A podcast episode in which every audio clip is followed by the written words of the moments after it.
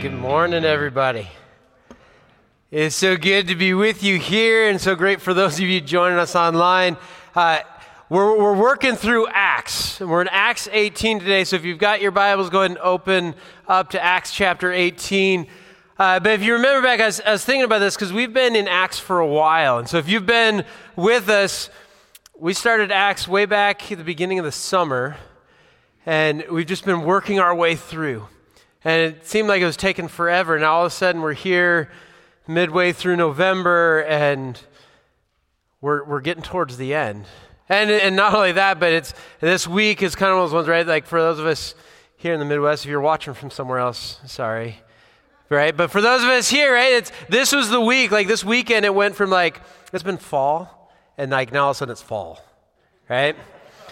right? We just had that beautiful long and all of a sudden everything changed and of weather yesterday. Like it's like yeah. Oh.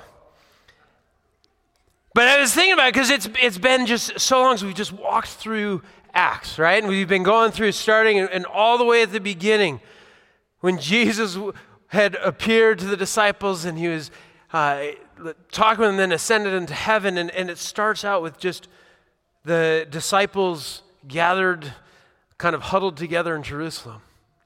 And now we're in Acts 18, and, and the church is pretty much all over the known world. It's just amazing to see how, as we've looked at how God has, has used people. And as we see the story of how the gospel spread. And really, that's what, as we read this passage, we're looking at how the gospel spread. And so I want to just read this passage. We're right at the end of Acts chapter 18, starting in verse 24. Just a couple verses here 24 through 28. And it says, Meanwhile, a Jew named Apollos, a native of Alexandria, came to Ephesus. He was a learned man with a thorough knowledge of the scriptures. He had been instructed in the way of the Lord, and he spoke with great fervor and taught about Jesus accurately, though he knew only the baptism of John. He began to speak boldly in the synagogue. When Priscilla and Aquila heard him, they invited him to their home and explained to him the way of God more adequately. When Apollos wanted to go to Achaia, the brothers and sisters encouraged him and wrote to the disciples there to welcome him when he arrived. He was a great help to those who by grace had believed, for he vigorously refuted his Jewish opponents in public debate, proving from the scriptures that Jesus was the Messiah. So, in this little passage, we see these relatively new characters, right? Priscilla and Aquila, we've just met them this chapter. Right? And we've been, as we've been going for, again, since the summer, we've been working our way through Acts. we we're used to all these regular characters, right? We've got to know Peter well, and, and for the most part, it's Paul. And then all of a sudden, we're here in this passage, and, and none of those characters show up. And so I want to just, if you weren't here last week, or just to kind of recap where we're at, uh, let's look at, at chapter 18, kind of the whole picture of where we're going. So, Paul, we've been following, he's been going all around the known world. And at the beginning of chapter 18, he, he comes to Corinth and he meets this couple, Priscilla and Aquila. And as we talked about last week, they, they were an encouragement to him, and they spent time together. They, they had a, a, similar trade, so they worked together and they served the church. And Paul poured his life into this couple and he trained them and he encouraged them. And then the three of them go to Ephesus. And they go there to serve the church, and they're caring for the church and ser- serving there. And then Paul takes off and he heads off to Syria. And now we come to this part here, and all of a sudden, this, this new guy, Apollos, comes from Egypt, comes into Ephesus, and he starts teaching and preaching, and then Priscilla and Aquila mentor him, and then in these couple verses, then send him off, and he heads off to another town. And so, as we look at this little passage and kind of all of chapter 18, but this, these four verses in particular, as I, I was looking at it and studying, really, it, it came down to me the, the, the core thought that comes out of this is, is how does the gospel spread? And it's really been throughout the whole book of Acts, but specifically, how does it spread? Gospel spreads through people. The gospel spreads through people. And I'm sure you're sitting there at, at home or here together and you're like, wow, Mark, some, some deep thoughts. And well, yeah, obviously the gospel spreads through people. Right? We've, that's, as we've read through Acts, as we read through this story, it, it's, it's how it's gone. Just in this chapter alone, Priscilla, Aquila, Paul, Apollos, like God used these people to spread the gospel. That's, yep, it's a simple truth. Those people faithfully spread the gospel in Corinth and Ephesus, Syria, and then goes on to Achaia. And, and, as we read throughout the rest of the New Testament, we see that they didn't stop there. Paul continued to go all over the place. And Priscilla and Aquila and Apollos continued to, to travel and to serve the churches throughout the world. And so God does use people to spread the good news of the gospel, but, but like most things, we've taken a simple truth and we've like made it complicated. And so we can understand a simple truth and say, yep, that, that makes sense. But then when it comes to like, well, what does that look like? Then we start to, then we just start to muddle things up and make it confusing. And so what I want to do this morning is we look at this, this simple truth that the gospel spreads through people. And I want to look at, well, what does that actually look like? What are, what are some of the things that we bring into it that make things confusing or, or, or stop us from being a part of this? I think there's five points that I think are going to help us break this down. And, and uh, let me just give you an example of what I'm talking about. Because when we look at Acts and we look at Paul, right, how do we describe Paul? We describe Paul as, as this, this amazing evangelist and missionary who God used single handedly to spread the gospel throughout the known world. And you see, as, as we do that, yeah, yes, Paul was a mighty evangelist. Yes, Paul was an effective missionary. Yes, Paul went to every town that he could go to and was kicked out of almost all of them and thrown in jail and beaten and stoned and all of those things.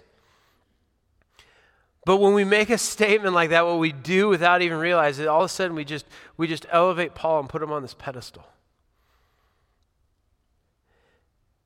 Because, yes, Paul was a mighty evangelist and missionary, but the key point is that he was a mighty evangelist and missionary who was used by God.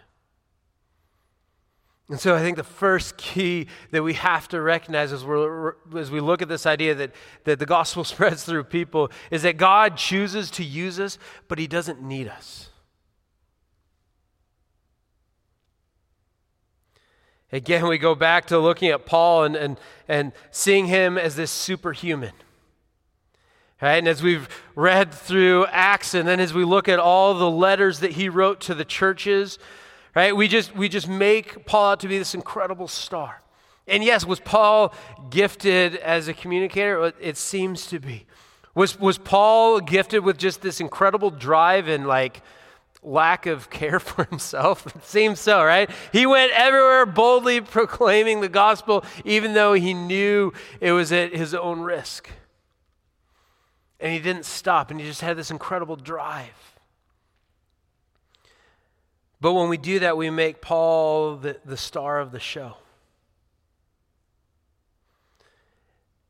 But that's not how Paul saw himself. And it comes out as you read some of the letters that Paul wrote to the churches as he encouraged them. Look at how he saw himself. In, in his letter to Timothy, 1 Timothy 1.15, he describes himself as being the chief of sinners. And in Romans chapter 7, this is how I describe it. I was reading through this with some guys, and, and we talked about this that Paul describes himself, he says, Oh, wretched man that I am.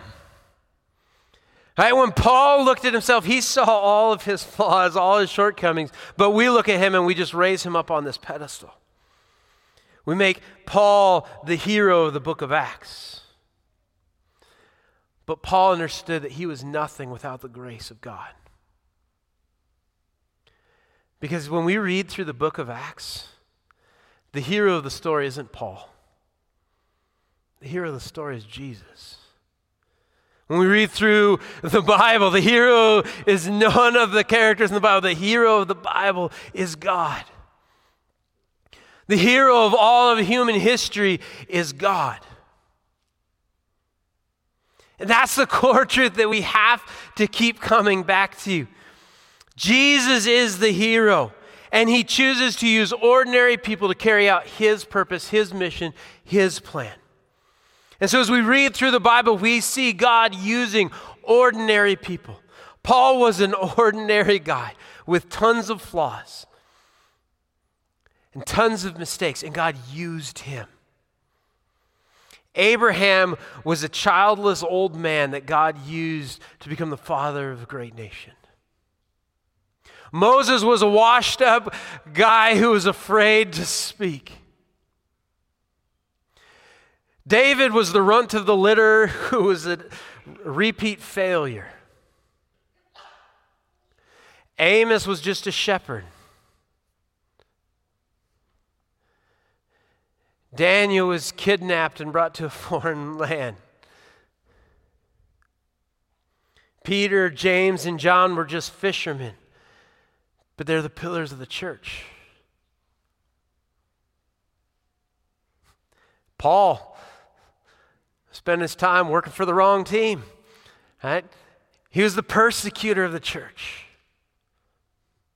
God uses ordinary, broken people to carry out His purpose, His mission, His plan. It doesn't matter where you start, it doesn't matter who you were, because the gospel changes our identity. Right? The gospel changes who we are. Because it takes us from wherever we were, whoever we were, and we become uh, we can become new. We become children of God. We get adopted in as sons and daughters of God. That is our new identity in Christ. Romans chapter 6 goes through and talks about how we were crucified with Christ and we're brought to new life. We have this new identity as children of God, as people who have surrendered and put our trust in Jesus. We have a whole new identity. It doesn't matter who we were, we have a new identity. We call this whole process of being raised to new life, we call it sanctification. Right? Because although the moment we put our trust in Jesus, we are made new, we are a new creation, we are sons and daughters of God, the whole process of becoming like Jesus doesn't happen instantly. Right? We all know that in ourselves, right? Because we, we look at ourselves and be like, man, I've, I trust in Jesus, but I, I still can point out all of my flaws, all the error, all the things in me that don't look like Jesus. And that's this whole process that we go through. We use the big word sanctification, but really it's just this process of becoming like Jesus. I've been reading a book by this guy named Jeff Vanderstelt, and I love his definition of sanctification. He says that sanctification is moving from unbelief in Jesus to belief in Him in the everyday stuff of life. How are we learning to believe Jesus in the ordinary day to day stuff of life? I trust Jesus to be my Savior. I understand my sin and I trust Him. But now, how am I learning to trust Him and obey Him with the mundane day to day life? How am I becoming more like Jesus?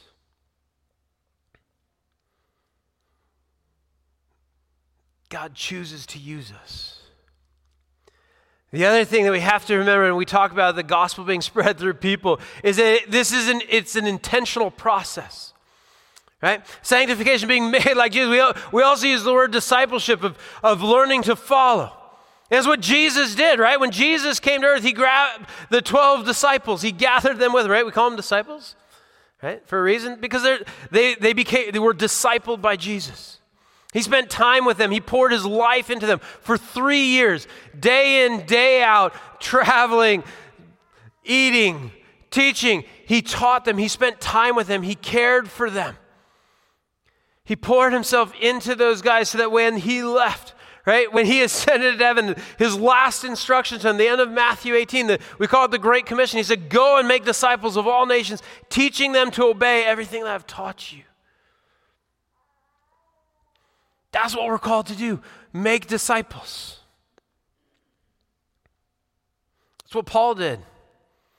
As we've been reading through Acts, we keep seeing it happen again and again. He's with Barnabas. And then he's with Silas, and just in this chapter alone, he, he meets Priscilla and Aquila. He pours himself into them, he teaches them, he, he, he spends time with them, he encourages them, he builds them up, and then sends them out to care for the churches, to teach, to encourage, equip.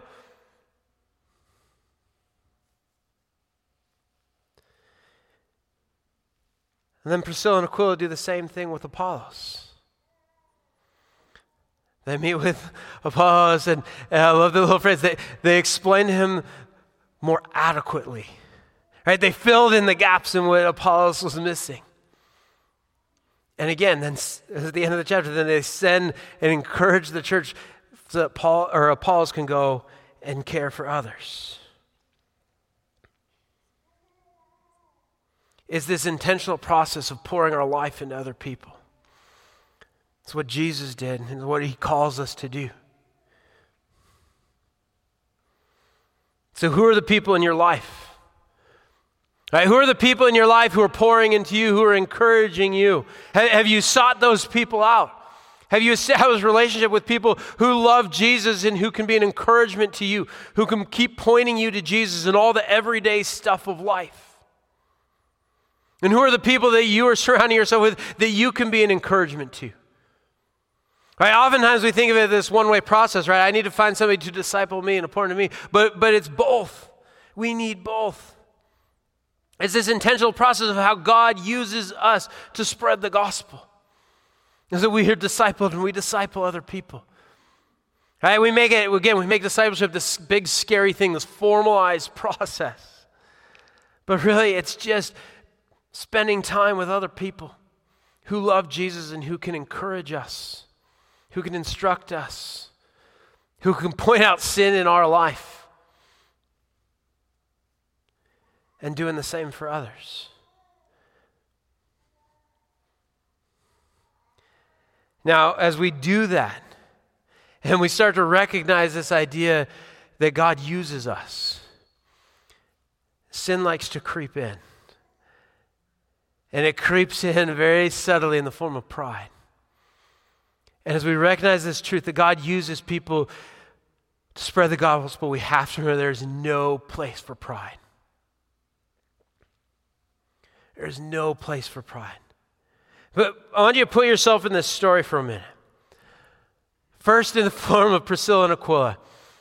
This couple, they meet, they meet Paul in Corinth and, and they just form this bond and, and, this friendship. And Paul spends all this time with them, training them, encouraging them. And again, remember, this is this is Paul we're talking about. This is, this is the guy who's traveled all over the known world preaching the gospel boldly establishing churches, and just uh, clearly gifted by God for this. And, and He picks us. And He spends all this time with us, encouraging us. And then, and then He must think that we're, we're ready because He invites us to go with Him to, to Ephesus and to go and care for the church there. So we go with him and we're serving the church. We're caring for them. We're teaching. We're encouraging. We're doing all these things. And then Paul, again, another sign of approval is like, man, you guys got this. And he takes off and heads off to Syria. And he leaves us in charge as the people to care for the church. And then all of a sudden, this Egyptian guy from Alexandria comes to town. And he's just, he's just this dynamite speaker. And he's coming and he's, he's teaching and, and he's encouraging. Everybody's just flocking to him because he's just drawing so much attention. He's just, man, he, he's dynamic. People are listening to him. And as we listen to him, he doesn't even have all the facts right. He's, he's got some gaps in what he knows. Hey, you see how pride could easily just creep in there? And Priscilla and Aquila could just run Apollos off because he's, he, he doesn't even understand the baptism of Jesus. Let, us he, he's missing, his, his doctrine's not all squared away. He's, he's got some holes here. Let's, let's shut him down. But no, what do, what do Priscilla and Aquila do? They do the same thing that Paul did with them. They invite him over and they spend time with him. They, they pour themselves into him because they see that God is using this guy. God, is, God has gifted this guy. So let's pour into him and equip him to, to be used by God. Then on the flip side, here's, here's Apollos. Man, he feels that God is, has gifted him and, and called him, so he, he packs up and heads off across the Mediterranean to Ephesus. And as he goes, he's, he's, it says he studied scripture. He was well versed. He understood the scriptures. And so he goes and he just starts preaching and teaching, and, and clearly his teaching's effective because people are coming to listen. People are affirming that in him. He's like, this is awesome. And then this old couple come and say, hey, we need to talk with you. You're, you're, you're missing some stuff.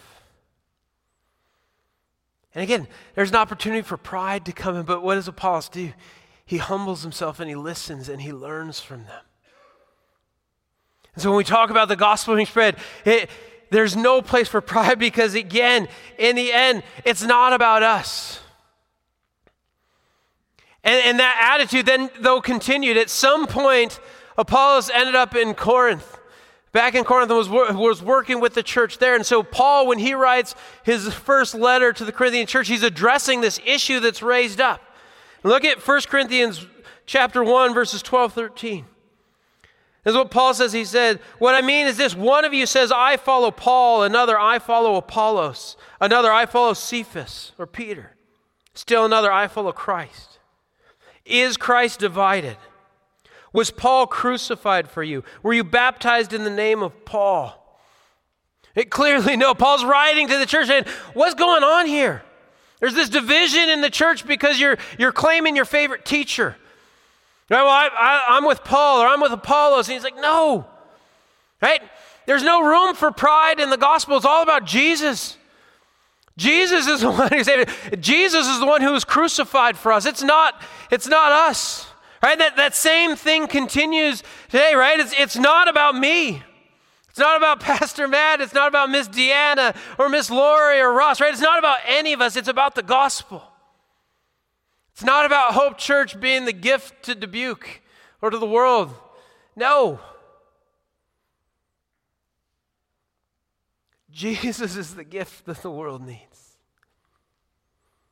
God chooses to use us. There's no room for pride. Everything we do is in response to a God who loves us and rescued us. We want to exist to point people to Jesus. We don't, we don't care about the vessel, right? We're just that. We're just tools that God uses. He chooses to use us, and it's not about me and what I have to offer. It's all about the message of the gospel. And it's all done through the power of the Holy Spirit. So it's not about us. It's not, we can't let pride come in at all. Because it's all about Jesus. We want to point people to Jesus. So, another area where, where we screw up, right? Another area that we run into problems is when we talk about the gospel being spread through people is, is this is not a job for professionals. Right? There are definitely some jobs that are for professionals. And there are some definite times where we, we need to call in professionals for work. Right? We all have our shortcomings. Some, some of you are talented and can do lots of things, right? And lots of us are, are good at our professions, but there are certain things that we're not good at. Me, for example, um, every year there's this thing called taxes. I go to a professional. Um, people who know me well, I am not a detailed person. Uh, I learned that the hard way in college when my senior research project as I was presenting my senior research project, I realized I was missing like a whole bunch of data points, which are apparently important. Um, quickly learned that I was headed into the wrong career field. Um, because I, I, just didn't, I don't care. I like big picture stuff. I don't, I don't care about details all that well. And so when it comes to details, which apparently taxes are supposed to be detailed, like I call on a professional. Right? And there's lots of areas where we need to call in professionals. But not with this. The gospel is not a job for professionals. Right? Yes, God has gifted some people incredible teachers. Again, we look at, at our pastors, like Paul was clearly gifted and called by God and used by God. Apollos had these gifts of being able to like eloquently and effectively communicate the truth of God's word. Right? As a church, we've been blessed for over 20 years with Pastor Matt, who's been gifted to lead us well and teach us well. God, God definitely uses people as professionals, but, but I want you to look at this in Ephesians chapter 4, verses 11 through 16. So Christ himself gave the apostles, the prophets, the evangelists, the pastors, and the teachers. God gave us some people like that. God had gifted and equipped certain people who have talents and abilities that we don't have. He gifted some people to be professionals. But why? And I think oftentimes we stop right there. This next part's important. Verse 12 to equip his people for the work of service, so that the body of Christ may be built up until we all reach unity in the faith and in the knowledge of the Son of God and become mature, attaining to the whole measure of the fullness of Christ. Then we will no longer be infants, tossed back and forth by the waves, and blown here and there by every wind of teaching, and by the cunning and craftiness of people in their deceitful scheming. Instead, speaking the truth in love, we will grow to become in every respect the mature body of Him who is the head, that is Christ. From Him, the whole body, joined and held together by every supporting ligament, grows and builds itself up in love as each part does its work. Why has God given us teachers and pastors? To equip the body, to equip all the believers, to equip the saints to do the work of ministry. Hope Church, we've got, we've got a staff who God has called and gifted to, to lead and to do things, but whose job is it to the work of ministry? Whose job is it? It's us. Each and every one of us, all of us who've been called by Jesus, are gifted with talents, abilities to serve one another. Why? It's that whole sanctification piece, right? It's so that we can all grow to become like Jesus. So we can all be equipped to care for one another. God's called all of us. The gospel is not a job for professionals. Again, this little passage, Apollos, Priscilla, Aquila, they're just, they're just regular people. The, the apostles are gone. Peter's not in it. Paul's, Paul left for Syria. He's not anywhere near them. And the work's all being done by, by regular people who were using what God had gifted them to do.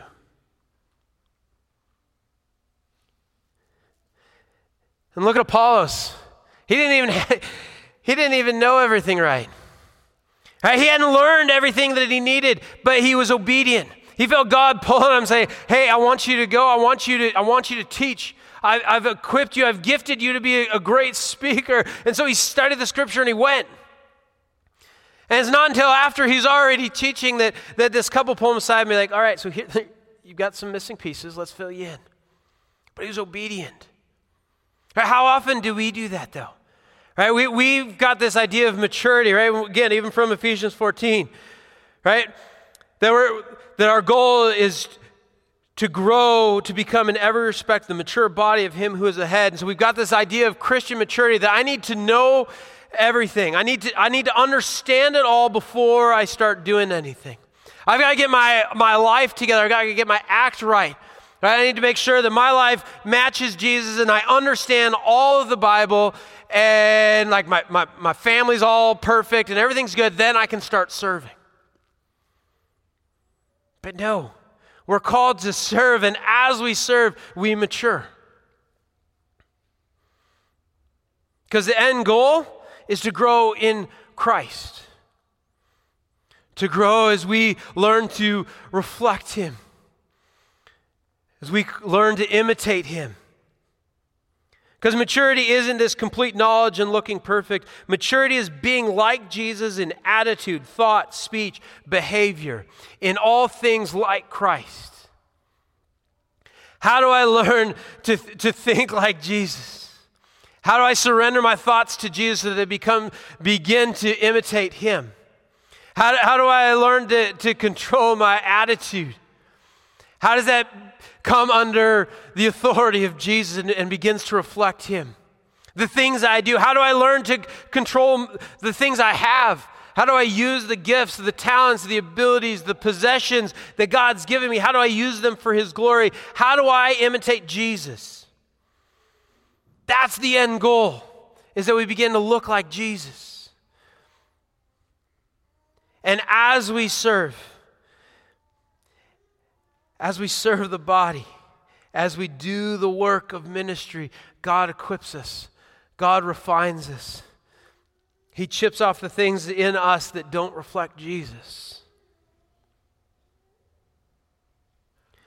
See, if the end goal is to look like Jesus, I'm not there yet. I've got a long way to go. Many of you know me, and many of you have pointed out things to me that don't look like Jesus, and I'm learning to surrender those things to Jesus. I want to grow. None of us have attained the measure of Jesus that we're, that we're chasing after. Right? But that's the end goal, is that we grow to imitate Jesus. So let me ask you, what, what are you doing? What are you doing to grow? Are you serving? Are you being used by God? Are you studying His Word? Right? Maybe for a lot of people, that's that like scary thing. It's like, well, how do I read the Bible? Right? And so I, I, I don't know. It's intimidating. So I'm just going to wait, and every Sunday, one of the, one of the pastors will read me some.